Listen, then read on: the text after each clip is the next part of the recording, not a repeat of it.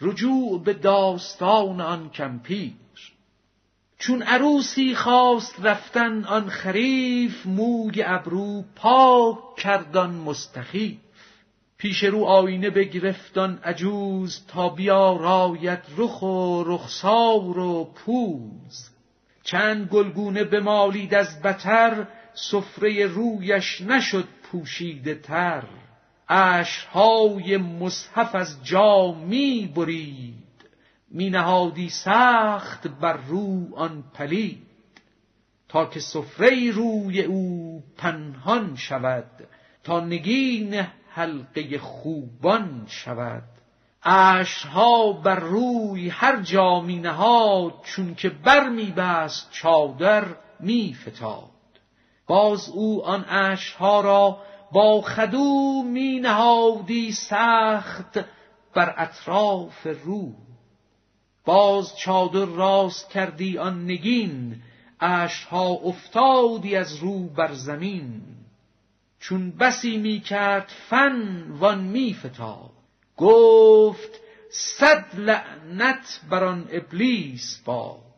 شد مصور آن زمان ابلیس زود، گفت ای قهب قدید بی ورود.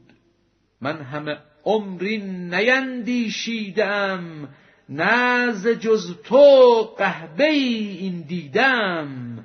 تخم نادر در فضیحت کاشتی، در جهان تو مصحفی نگذاشتی.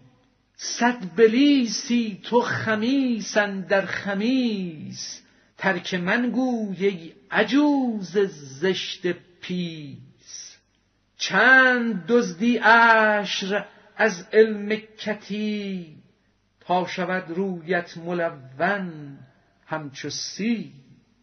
چند دزدی حرف مردان خدا، تا فروشی و ستانی مرحبا. رنگ بربسته تو را گلگون نکرد، شاخ بربسته فن ارجون نکرد.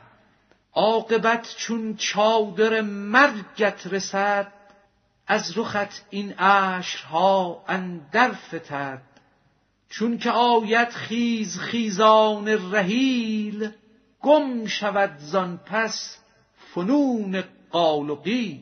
عالم خاموشی آید پیش بیست، وای آن که در درون انسیش نیست.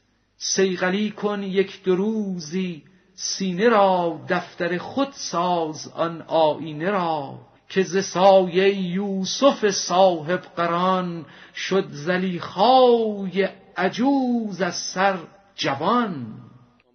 می شود مبدل به خورشید تموز، آن مزاج بارد بردالعجوز. می شود مبدل به سوز مریمی، شاخ لبخشکی به نخل خرمی. ای عجوز چند کوشی با قضا، نقد جو اکنون رها کن ما مزا. چون رخت را نیست در خوبی امید، خواه گلگونه نه و خواهی مداد.